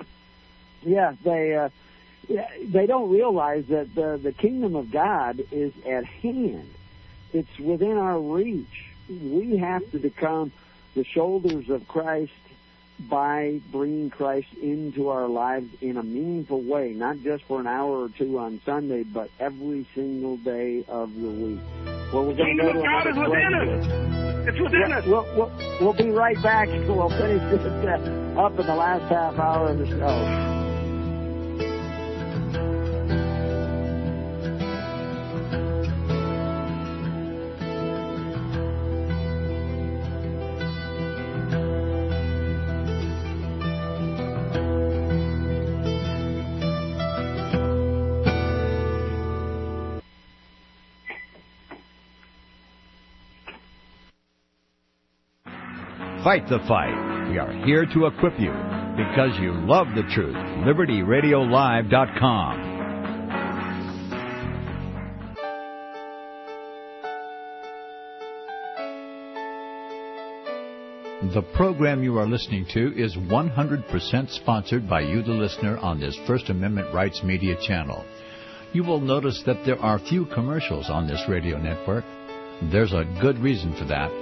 corporate advertising dollars come with strings that limit program content. So without your help, these programs cannot continue on internet or our several affiliates. If you benefit by the educational law programs, we ask you to give. If you are admonished or nurtured by the Bible and ministry programs, we ask you to give. If some voice a cause that you are passionate about, we ask you to give. If you believe in any of these, we ask you to support them as you would a missionary on a continual basis, as if giving a tithe for missionary radio. These programs are not commercially viable and must be supported by those faithful to the cause of truth. Look for the button to sponsor your favorite programs at our listen and schedule pages on the internet. Then, when you subscribe, we will send you the last quarterly MP3 CD of that program immediately and continue to do so with each new quarter. We will also give you unlimited archive access to all of our programs. We're asking you to give much less than a tithe so that you may also send support directly to a particular program host cause, and anywhere else the Spirit may lead you.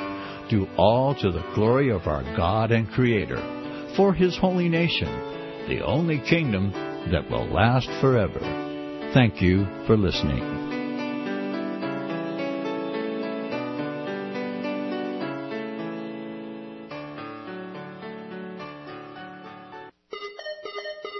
Now listen to me. The Bible says, render unto Caesar that which is Caesar's. I want you to know that a corporation is Caesar. Government takeover of the church. This DVD is the most powerful tool we have for waking up those asleep in the pews. The scripture calls for his people to come out of her. The corporate church is the apostate church, the whore that rides the beast. Make copies and give them away to your corporate church friends and loved ones. The truth will make them free. They will watch the DVD, Government Takeover of the Church. Who will tell them if not you? Get this DVD for a donation of $25 from LibertyRadioLive.com. Order online today or call 559 781 3773. Now listen to me.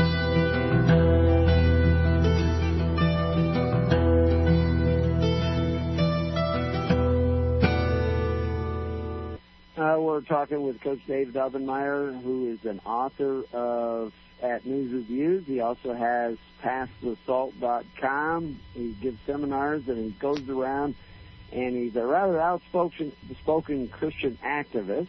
And we were interrupted by the commercial, and we had been talking about uh, one of the things that uh, is, I think, very essential. You know, people don't understand Paul very well, but Paul has long lists in several of his uh, uh, letters about things that you can do that will keep you from inheriting the kingdom. And they sound like lists of the Ten Commandments and a, a list of uh, selfish things that society uh, is very pervasive in society. But he finally says in Galatians 5:25, "If we live in the Spirit, let us also walk in the Spirit." Paul was a doer. Christians should be doers. We know that you are maybe saved by faith, but what is faith without works? So uh, we were cut off a little bit there. Did you have comment that you wanted to make? Uh, Yeah, Gregory. The, the scripture Jesus told us um, when he's just get, when he's getting ready to leave, and he said it's expedient that I go away. He said, "Listen, as long as I'm here, I'm just with you, and if I'm with you, I'm with you, and we can walk out together and we can hang out together." But he said, "It's believe me, it's expedient that I go away because if I go away, I'm going to send another. I'm going to send a comforter, comforter, and he that was with you shall be in you." That gives me goosebumps to even talk about that, Brother Gregory. And he said, "The Spirit, the kingdom of God, is within you." We have the ability here and now to access and walk in kingdom principles. The kingdom principles are directly opposite to this worldly kingdom. To get, you have to give. To go up, you have to go down. To live, you have to die. It's a whole different set of principles by which Jesus has taught us to live. He said what? It is finished. For this purpose was the Son of Man manifest that he would annihilate or destroy the works of the devil. He hung on the cross and he said, It's done. It's finished. There's a new sheriff in town. And unfortunately, too many Christians never get beyond the thought of heaven. And heaven's a great thought, don't get me wrong. But we can enter into those kingdom principles now where we can walk above our problems and walk above the earthly desires and walk for uh, that He has empowered us. There is no temptation that's come upon you but that which is common to man. And God is faithful, and He will not allow you to be tempted beyond that which you can withstand. But with the temptation, He will send you a way out. And one of the greatest mistakes we make in America today is we sell people on heaven, but we don't sell them on the powers available now through these kingdom principles that the Lord Himself will put in us. Absolutely. Uh, the kingdom of God and the kingdom of heaven are two phrases that you find in the Bible. The kingdom of heaven is only found in Matthew.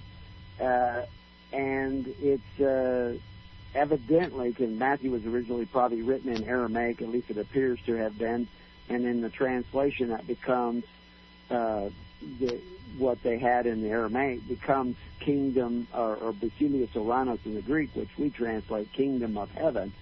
But the kingdom of heaven, uh, that word heaven uh, in the Greek actually means the sky around us and everything within it. It's actually, most Greek scholars say it should be best translated kingdom of the world. We're to be manifesting the characteristics of Christ in us, and I can't. We cannot do that without the Spirit of Christ living in us, because we're we're fleshly creatures, and we will follow the flesh if there isn't. We cannot save ourselves. It must be that Spirit living in us. But in order for that Spirit to dwell in us, we have to conform to Christ. and what I see Christians or ministers doing is saying you don't really have to conform to Christ. You just think you conform to Christ or think that you believe in Christ. You, it, it is about doing, not those who say, Lord, Lord, but those who do it the will of the Father. So yeah, he said that there would be many, many. I don't know what that means out in Oregon. Here in Ohio, many means many. But there would be many in that day that say, Lord, Lord, didn't we cast out demons, and lay hands on the sick, and see them recover? Didn't we pay our tithe? Didn't we do all these great things from you, Lord? And he says, Depart from me, you workers of iniquity. I never knew you. We asked the wrong question, Brother Gregory. We asked people, do they know the Lord? Well, that's like asking them if they know Barack Obama. Of course they know the Lord. Everybody knows the Lord. That's not the question. The question is, does he know you? Because he said, in that day I'm going to say, depart from me. I never knew you. And it's that intimate knowledge of him and his will and his way that I believe that we only get from the Holy Spirit. And that's why we have so much religion that we're dealing with is because Christianity is not real in the life of, uh, of really most, most people who go to church. Right. Uh, yeah, the the idea of knowing, we have that. All words have multiple definitions. A common theme here because we are always talking about, you know, how, you know, translators are traders and and, and interpreters uh, often lead us the wrong way because we don't know the meaning of words. But uh, when Adam knew his wife, he didn't just get introduced to her because they ended up producing children that knowing meant an interpersonal relationship, a real relationship. Now, I know a lot of people claim, and that was the topic at the beginning of the show that uh, that you brought up, that a lot of people claim that they have accepted Jesus or they have received Jesus, but they're not bearing the fruits of Jesus. They're not bearing the fruits of His kingdom, His way. And, you know, to point that out to people, to question their faith so to speak, is really the job of the ministers. But ministers are tickling their ears saying, oh, yes, we're all saved here because we all come to my church. But that's one of the reasons why we don't call it my church here. We call it his church. And we're not saying we've got a corner on the market. We're not trying to start another church or another religion. We're just a group of people all across the country and in other countries that are trying to conform to Christ. In order to conform to Christ, we got to find and find out who He was, and we expect the fruits of Christ to be manifested if we really are. The fruits of the modern church are manifesting something completely different. something far from what Christ was preaching. And so we're just trying to get back to that original deal and having guests like you on who are outspoken and I think on this same journey. I think we have many things that we agree on. Uh, and hope to maybe have you on again sometime. but I'd uh, to be able to do it, and, and it's because see we we are. Oh, I wish I could just go on and on, uh, brother Gregory. I I want people to know right up front. I'm not a I'm not a theologian, and I I I yield to you because I just under, I understand just from the short conversation we've had here that your depth of understanding of the scriptures is probably deeper than what mine is in, in many ways. But the reality of it is, the Lord didn't really make this thing all that complicated. Now, he, there are some hidden mysteries. We understand that. But He made it through the power of the Holy Spirit that the Spirit would guide us into all truth. It is not that complicated. And Jesus warned us that we would um, teach for commandments the doctrines of men and make the Word of God of none effect. And unfortunately, that's so much of what Christianity has become in America. Right, and and I don't want this to reduce to name calling. You're not calling me a theologian, are you? no, no, but I could I could say that uh, you could probably teach many of the guys who stand in the pulpit and claim to be one. How about that? Well, yeah, I, I I do on a regular basis, but they don't always like to hear what I have to say. But uh, I had a guy uh, contact me. And he wanted to know if uh, he qualified to be a minister of one of his churches. And I said, "Well, I don't know." He, I want to know what the qualifications were. I said, "Well, you have to love God with your whole heart, mind, and soul."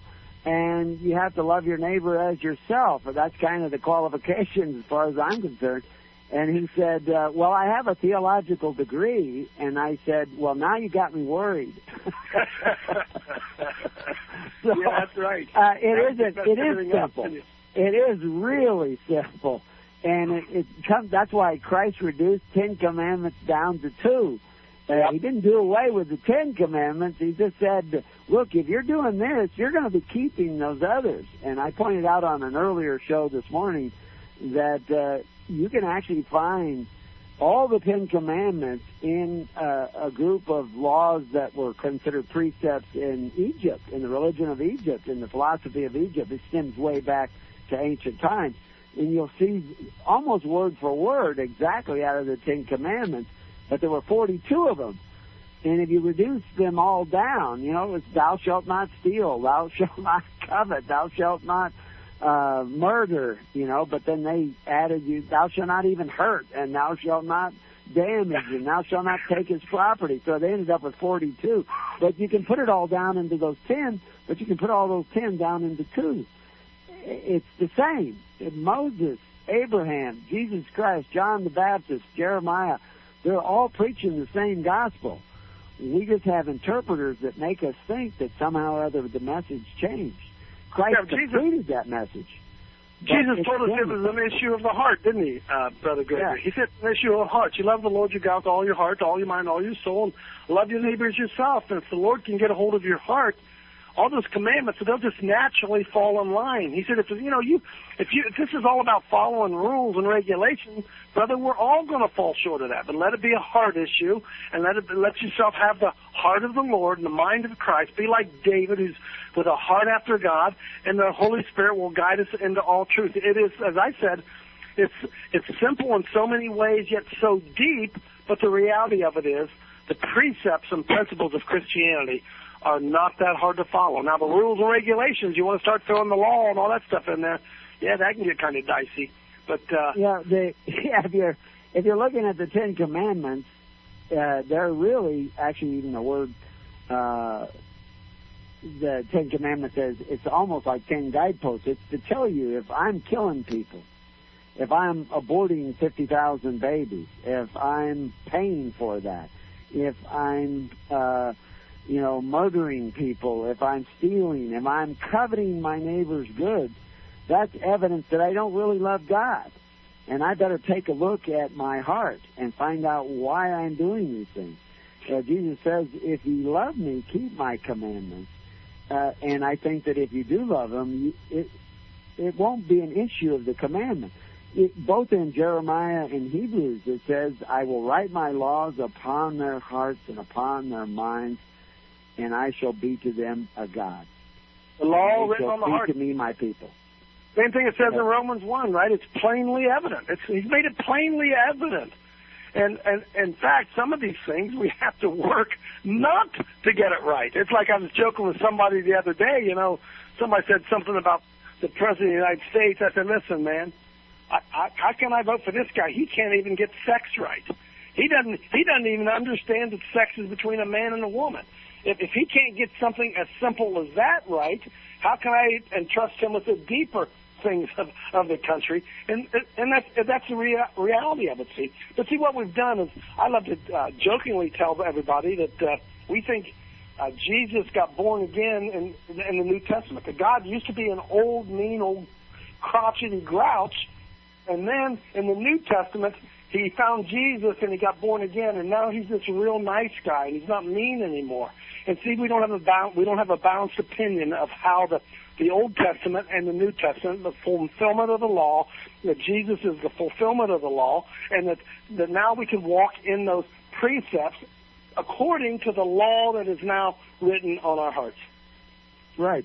Uh, yeah. I, actually, in in uh, John fourteen twenty three, Jesus himself says, "If a man love me, he will keep my words." That's right. And so then you you will forgive. It, it, the the law, as Paul talks about the law when he talks about the Ten Commandments, he talks about it several different laws, uh, and we explain that on our audios and stuff on on Paul. People don't understand Paul, um, but uh, which is why they have a lot of problems with this. But anyway, uh, it, those commandments haven't changed. Uh, but we don't go to read them in a book and then try to keep them. We have them written on our heart because we conform to Christ, because we Amen. really accept Christ. Amen. And then, you know, I'm not tempted to go out and kill people. I, No, me I'm not either. tempted to steal. Uh, I could be, I suppose, but it's really not a problem because, you know, I'm at peace with that. Um, But see- I'm, that's one of the that's one of the evidences Romans one. It's one of the evidences of the judgment of God. When the judgment of God comes upon a people, it's his first judgment, I believe, is abandonment. It talks about Romans one that he gave them over, and it's an abandonment. And so much of what we see in in America is God has has given us over an abandonment to people. They don't even they don't even have it in their minds anymore. They've rejected the truth so much that Jesus just kind of wash. God just washes his hands. Say, okay, man, if that's the way you're gonna, if that's the way you're gonna be, you're gonna do what you want to do anyway, which is the first judgment of God. And if God loves you or my own children, I continually try to bring my children back in line because I love them. I tell them if I reach the point where I don't say something, you better be concerned. That means I'm not, I don't love you anymore. And so that's that's where we are in American Christianity. God has given us over, and we are following after strange gods and strange doctrines. And to think, Brother Gregory, that anyone, anyone could think that God would bless a homosexual union, those people have to be they have to be nuts. They just plain have to be nuts. yeah, a, well, you know, it tells in the Bible uh, that uh, people will be given over to this unnatural affection. That's why I said the sin of Sodom and Gomorrah wasn't sodomy and uh, homosexuality. That was evidence of the sin. That is the product. That is the symptom of the sin. That's where you're going to go if you reject God and the ways of God. You're going to end up in those kinds of deals. And you know, I, I, I'm astounded where people think that, oh well, I'm just born this way. And I tell you, I point out that almost everybody who believes that uh, that uh, they're just born homosexual, uh, they also believe in evolution. Yeah. Well, if evolution was true, the homosexual gene would have died out centuries ago. Because it wouldn't have reproduced itself. That's, exactly right. They don't want to go there, though. See, some sometimes those who want to hide behind science are the most illogical of all, aren't they? Oh yeah, and I never, uh, I can never follow the logic of a man who tries to prove or disprove God by logic. Uh, it's self-evident, and that actually was the theme of the entire show uh, before this show, the the blog talk that we do a half hour before this show starts, our warm-up show, was that uh, you know even the people who try to reason out, you know, prove that God exists or prove this or prove that, uh, you logic depends on faith. And the facts that you're going to use are true, and that you have enough of them to come to these conclusions. And so it's, but it's faith in self. It's not faith in God. And That's right. the product of that is the society we have today. Uh, the the culture that is destroying this nation and the whole world is now. I mean, we've never been on a precipice so great, worldwide precipice so great as we are today. I mean, these are challenging times, and we going to require a reject, great we deal rejected the truth. We've rejected the truth, Gregory, because Yeah. we've rejected the truth. If you don't stand on truth, what does it say in was it is it in Thessalonians where God Himself would send a strong delusion that they would believe a lie because they rejected truth. Right. And it's the same thing it talks about in Hosea chap- chapter 4. My people are destroyed for lack of knowledge. And because they have rejected truth, I will reject their children. It's not, it's, uh, it's not that uh, maybe uh, God is punishing us so much, it's that we've just rejected the truth. And it's a natural consequence of where you go when you steer away from what, uh, what you know to be the truth. Yeah, even when Samuel 8, where they pick Saul as king, you know, he allows them to do that because they didn't have any kings, any central, any executive authority in their country uh, for hundreds of years, and now all of a sudden they want it because they want to be like the other nations. And he calls that a rejection of God. The voice of the people electing somebody to rule over them was a rejection of God. And he tells them the whole long list of what's going to happen, all of which has happened in the world today in almost every government. And then he says, and then they will cry out in that day, and I will not hear them. Why? Because you wouldn't hear him. He's not going to hear you. You're not knowing each other. You're not communicating. And what people want to do is hold up logic and reason and, and the tree of knowledge as if we can pull ourselves up by our bootstraps, and all that's going to do is create the greatest fall in the history of mankind. But I, I want to leave with a message of hope because there are men waking up all across the nation, and it doesn't have to be a majority because we're not. Kingdom of God is not a democracy. Uh, it, me and God rules. if I'm with God and accept Him as my ruler in my heart and my mind. And so, but those people who are waking up do need to connect and do Well, need I- to network. I said this, Brother Gregory, from a from a football coaching standpoint. That scripture of uh, uh, Chronicles seven fourteen. If my people who are called by my name, I always use that with our football guys. I said, listen, those of us in this locker room, those guys on our team, if we just play the way we've been taught, if we don't fumble and we don't throw interceptions and we don't argue amongst ourselves and if we don't uh, miss tackles, if my people who are called by my name will humble themselves and pray and seek my face and turn from their own wicked ways, just the guys on my team, he says, then they'll hear from heaven and I'll uh, forgive their sins and I'll heal their land. It's the power to correction in America has always lied in the hands of God's people. Now the question is, will we arise, accept the challenge, grab the mantle, and run forward with it? And uh, and I want to do it, and I know you want to do it, and I'm looking to connect with other like-minded brothers who want to do the same thing. Uh, so why don't you give some information again uh, before we run up to the last minute and uh, about how people can get a hold of you or connect with you and uh, and we'll do that before we get into the last few seconds of the show. I don't know if there's been any callers. That there there hasn't been any callers. That we always say that if the chat room is quiet, we're doing a good job because they're paying attention.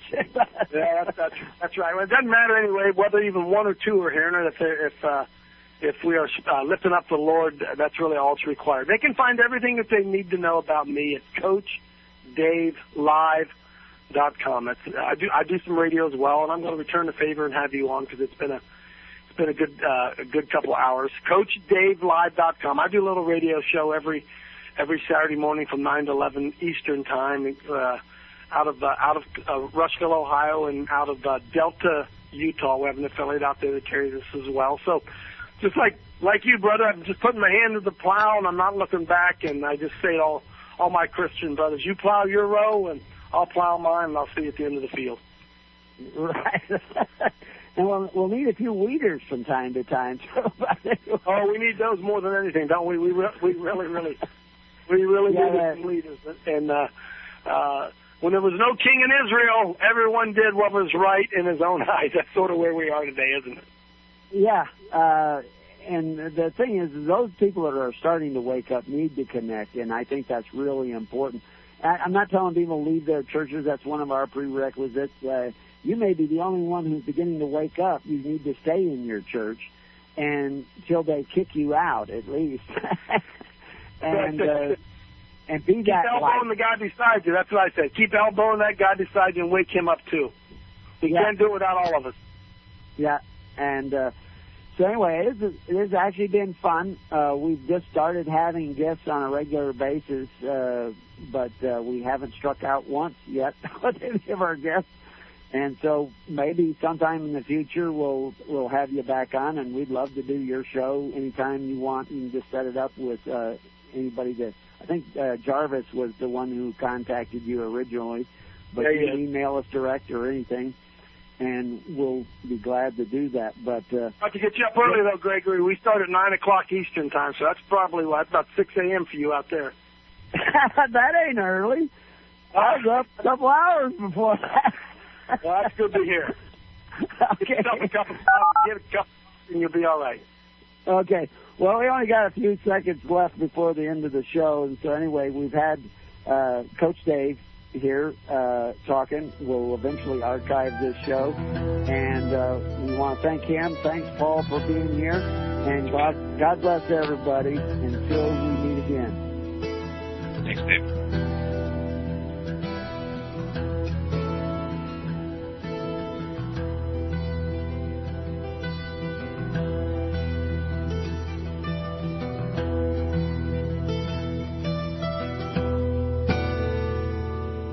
You have been listening to The Keys of the Kingdom with Brother Gregory of His Holy Church. For more information on the educational ministry provided by His Holy Church and Brother Gregory, including services, counseling, lectures, books, and other audio materials, please write to His Church at Summer Lake, Box 10, Summer Lake, Oregon 97640. You can also find us on the web at www.hisholychurch.net.